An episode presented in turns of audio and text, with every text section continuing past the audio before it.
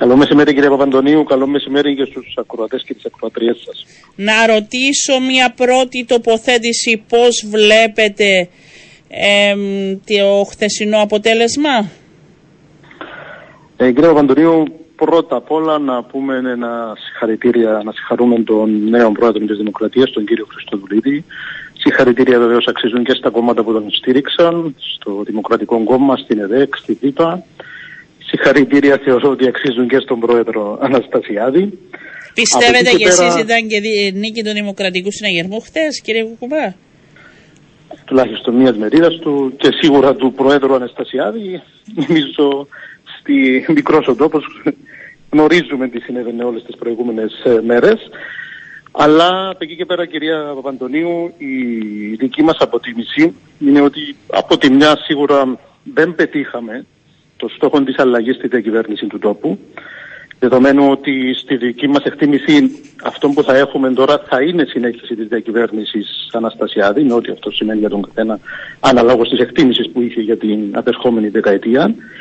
Ε, αλλά από εκεί και πέρα ε, το ΑΚΕΛ εκτιμά πολύ θετικά το γεγονός ότι το αποτέλεσμα που κατέγραψε ο Ανδρέας Μαυρογιάννης και στον πρώτο και στον δεύτερο γύρο έδειξε ότι αυτή η υποψηφιότητα, μια ανεξάρτητη υποψηφιότητα, αγκαλιάστηκε καθολικά από τον κόσμο της αριστεράς, από ανθρώπους της οικολογίας, του κέντρου, της κεντροαριστεράς και της κεντροδεξιάς και της δεξιάς, αλλά και από μια μεγάλη μερίδα ανένταχτων πολιτών της Κύπρου. Και το γεγονός ότι εμείς ε, πήραμε μια τολμηρή απόφαση το να στηρίξουμε έναν εξάρτητο υποψήφιο εκτός του χώρου του κόμματος μας και εκτός των κομμάτων γενικά με το δικό του πρόγραμμα διακυβέρνησης και με την προοπτική ότι θα σχημάτιζε μια δική του κυβέρνηση ευρείας αποδοχής, χωρίς κατά ανάγκη να συμμετέχει το ΑΚΕΛ με πολιτικά στελέχη πρώτης γραμμής, mm-hmm. και αυτό το είπαμε από την πρώτη στιγμή, ότι αυτή ακριβώς η επιλογή αγκαλιάστηκε ε, από όλο αυτόν τον κόσμο, από 190.000 συμπολίτες μας και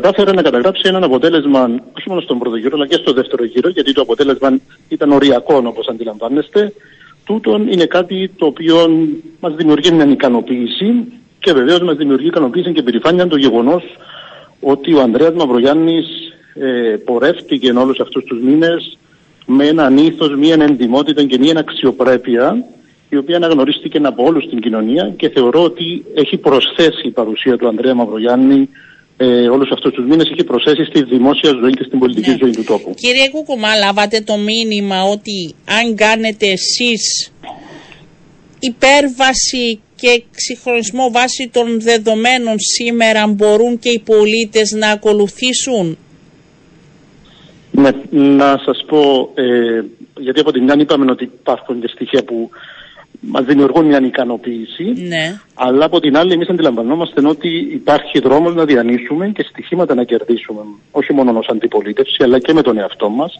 Γιατί πριν 1,5 χρόνο, στο τελευταίο συνέδριο του ΑΚΕΛ, πήραμε αποφάσεις και ξεκινήσαμε μια πορεία να διορθώνουμε λάθη και αδυναμίες, να ενισχύουμε την επαφή μας με την κοινωνία, να είμαστε πιο εξωστρεφείς αν θέλετε και πιο δεμένοι με την μεγάλο με πλειοψηφία της κοινωνίας ιδιαίτερα με τη νέα γενιά, με τους εργαζόμενους να εξυγχρονίζουμε και να ανανεώνουμε τον τρόπο δουλειάς μας και πιστεύουμε ναι ότι αν συνεχίσουμε να τα κάνουμε, είναι στοίχημα να συνεχίσουμε να τα κάνουμε, τότε ναι το ΑΚΕΛ με την ταυτότητα του, με την ιδεολογία του, με την ιστορία του μπορεί να πορεύεται μπροστά και ανωδικά με μεγάλο ορόσημα τα εκατοντάχρονα του, ώστε να είναι σε πλήρη ανάκαμψη και να είναι πολύ πιο αποτελεσματικό στις μάχες του και βεβαίως θα επαναλάβω και πιο εξωστρεφές στην κοινωνία. Και βεβαίως με πλήρης συνείδηση ότι ενώ η Κύπρος είναι διαιρεμένη και ημικατεχόμενη, ο στόχος της επανένωσης και της απελευθέρωσης ε, με λύση του Κυπριακού θα είναι πάντα ο πρώτος στρατηγικός ναι. μας στόχος με πρώτο στόχο το Κυπριακό.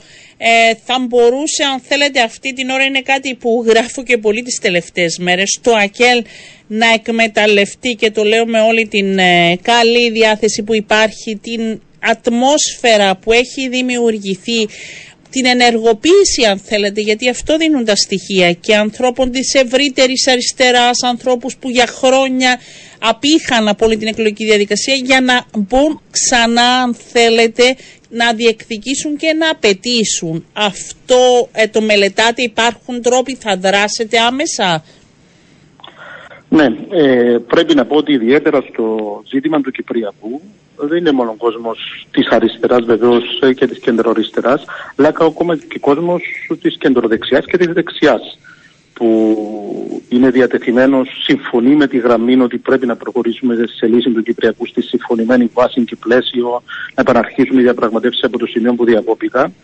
Και πιστεύω, και αξίζει να το πούμε, ότι ιδιαίτερα εκείνο το κομμάτι του συναγερμού που έκανε την κίνηση να στηρίξει τον Ανδρέα Μαυρογιάννη, με έγνοια πρώτα και κύρια το Κυπριακό. Υπήρχαν και άλλοι που μπορεί να είχαν άλλα κριτήρια, αλλά ιδιαίτερα ο κόσμος που στήριξε με έγνοια το Κυπριακό, και όχι μόνο του Δημοκρατικού Συναγερμού, αλλά και από άλλους χώρους και βεβαίως και ανένταχτος χώρος που αντιλαμβάνεται την κρισιμότητα του Κυπριακού. Ναι, βεβαίως. Θέλουμε να συναντηθούμε στην πορεία και βεβαίως πρέπει να είναι ενεργό αυτό το τμήμα της κοινωνίας για να πιέζει για τη λύση του Κυπριακού. Γιατί είμαστε κόσμος που μπορεί να είναι με διαφορετικές πολιτικές και ιδεολογικές αφετηρίες, αλλά συναντώμαστε σε έναν πολύ κρίσιμο σημείο το ιστορικό στίχημα της Κύπρου να αποτρέψει τη τυχοτόμηση. Ναι. Και πέρα από αυτό, ο Ανδρέας Μαυρογιάννης πέτυχε και εσάς σας ικανοποιεί η επιλογή, αλλά είναι η τρίτη συνεχόμενη ε, ήττα σε προεδρικές εκλογές του ΑΚΕΛ. Και αυτό είναι ένα κομμάτι το οποίο πρέπει ναι. να δείτε, έτσι; Αυτό είναι προφανώς ε, το που πρέπει να παραδεχτούμε ότι αποτύχαμε στο στόχο της αλλαγής στη διακυβέρνησης του τόπου. Ε, και βεβαίως θα μας προβληματίσει και το επόμενο διάστημα θα αξιολογήσουμε και το αποτέλεσμα γιατί είχαμε μια δεκαετή διακυβέρνηση που είχε συσσωρεύσει πολλά πράγματα και στο Κυπριακό και στα ζητήματα διαφθοράς και στο κοινωνικές ανισότητες. Βέβαια υπήρχαν και άλλα ζητήματα που είχαν να κάνουν με τις εξελίξεις των συναγερμών, τις επιλογές των άλλων κομμάτων ε, Υπήρχαν όμως πολλά κατά, αν θέλετε, όπως τα αναφέρετε, και όμως δεν ε, καταφέρατε να προχωρήσετε σε αλλαγή. Θα συμφωνήσω ναι. μαζί σας, γι' αυτό και θα πρέπει να συνεχίσουμε, όπως σας έχω πει, την πορεία που ξεκινήσαμε πριν 1,5 χρόνο, με, ακόμα και με αυτό το αποτέλεσμα που δεν είναι αυτό που θα θέλαμε η νίκη στις εκλογές, αλλά μας δίνει μια ανάσα και χρόνο για να συνεχίσουμε ε, τούτες τις αλλαγές που πρέπει να κάνουμε, να διανύσουμε τον τρόμο που πρέπει να κάνουμε, έτσι ώστε και το ΑΚΕΛ να είναι σε πλήρη ανάκαψη, αλλά να είναι και ακόμα πιο εξωστρεφές, ώστε ο ευρύτερος προοδευτικός χώρος να καταστεί πλειοψηφία. Και αυτό να εκφραστεί και με την αλλαγή στην διακυβέρνηση του τόπου. Ναι.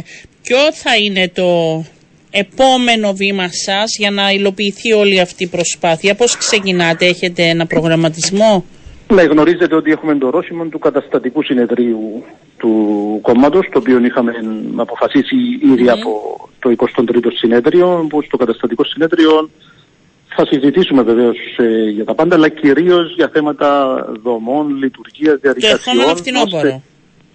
Μάλιστα, το ρώσιμο είναι το ερχόμενο φθινόπωρο. Λειτουργούν κάποιες διαδικασίες παράλληλα με προεργασία. Τώρα, μετά τις εκλογές, θα προχωρήσουμε ακόμα πιο αποφασιστικά. Θέλετε να τα τρέξουμε αυτά, έτσι ώστε να γίνει και η συζήτηση ευρύτερα στον κόσμο και του ΑΚΕΛ και της αριστεράς, ώστε να φτάσουμε στο, στο καταστατικό συνέδριο που θα πάρει αυτές τις αποφάσεις, έτσι ώστε να εξυγχρονιστεί και να ανανεωθεί η λειτουργία του, του ΑΚΕΛ. Θα πάτε με συγκεκριμένες προτάσεις, η ηγεσία, αν θέλετε; Ε, αυτά, θα τα, αυτά θα τα συζητήσω. Δεν έχει ξεκινήσει η συζήτηση σε επίπεδο Κεντρικής Επιτροπής ενώ στο περιεχόμενο των ε, προτινόμενων αλλαγών. Απλά είχε ε, αποφασιστεί ένας οδικός χάρτης πριν ένα μήνα περίπου. Ε, οπότε τώρα θα μπούμε σε αυτήν τη συζήτηση, οπότε δεν μπορώ να σας πω περισσότερα.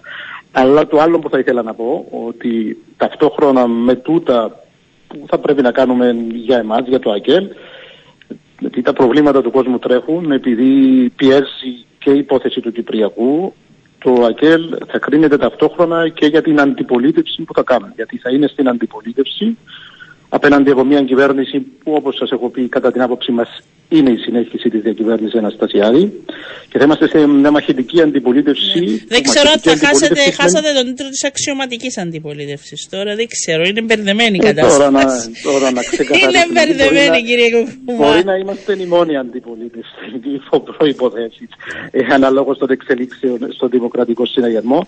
Θα πω όμως ότι η μαχητική αντιπολίτευση για το ΕΚΕΛ σημαίνει δίκαιη αντιπολίτευση και τούτο σημαίνει αν συμφωνούμε για παράδειγμα με το ΓΕΣΥ, το μονοασφαλιστικό κοινωνικό ΓΕΣΥ, ακόμα και στην αντιπολίτευση, όχι απλά θα στηρίξουμε, αλλά θα πρωτοστατήσουμε για να επιτευχθεί, γιατί είναι ωφέλιμο για τον λαό. Αν ο πρόεδρος, όπως το κάναμε και την περίοδο του 2015-2017, ακόμα και αν είμαστε στην αντιπολίτευση, να γίνονται βήματα σωστά προς την κατεύθυνση του Κυπριακού, βεβαίως και θα τα στηρίξουμε. Από την άλλη, όμως, θα είμαστε αυστηροί και μαχητικοί και εντός και εκτός Βουλής για όλα αυτά που μας νοιάζουν. Και είναι πρώτα απ' όλα τα θέματα που πιέζουν τους εργαζόμενους, τους μικροεπιχειρηματίες, τη μεγάλη Είναι πολλά και έχουμε πολύ χρόνο από εδώ και πέρα. Είναι νομίζω... ακόμα ένα σημείο, ναι. αν μου επιτρέπετε να το πω, και τα θέματα από την προοδευτική σκοπιά, για τα θέματα ανθρωπίνων δικαιωμάτων, τη σύγχρονη δημοκρατική παιδεία, το διαχωρισμό εκκλησίας κράτους, το ρατσισμό και την ακροδεξιά, και ακόμα κάτι που είναι πάρα πολύ σημαντικό για εμάς. Μπορεί η κυρία Παπαντονίου από ύψος το βράδυ μετά το αποτέλεσμα κάποιοι ή κάποιος να κοιμάται πιο ήσυχος, αλλά το ζήτημα της διαφθοράς και την απέτηση να λογοδοτήσουν όσοι ντρόπιασαν το κράτος, όσοι εξευτέλισαν τους θεσμούς και πλούτησαν σε βάρος του τόπου και μετέτρεψαν το κράτος σε ιδιωτική εταιρεία, αυτοί θα πρέπει να λογοδοτήσουν όποιοι και όποιοι και αν βρίσκονται και όσο ψηλά και αν βρίσκονται ή βρέθηκαν. Και τούτο είναι απέτηση πιστεύω της πλειοψηφίας της κοινωνίας ανεξαρτήτως τι ψήφισε. Κύριε Κουκουμά, είστε, είστε ξεκάθαρος και όπως αντιλαμβάνομαι όλοι ε, για λίγο καιρό κάποια θέματα μπήκαν έτσι στην άκρη λόγω προεκλογικού. Νομίζω τώρα ένα-ένα είναι τα πρώτα ζητήματα που έχει να αντιμετωπίσει και ο Πρόεδρος της Δημοκρατίας και θα κριθεί και, αυτό, και γι' αυτό, αλλά και τα κόμματα είτε στη συμπολίτευση είτε στην αντιπολίτευση. Οι πολίτες θα παρακολουθούν. Ευχαριστώ πάρα πολύ, κύριε Κουκουμάνα. Είστε καλά, καλό σας μεσημέρι. Είστε καλά. Γεια σας.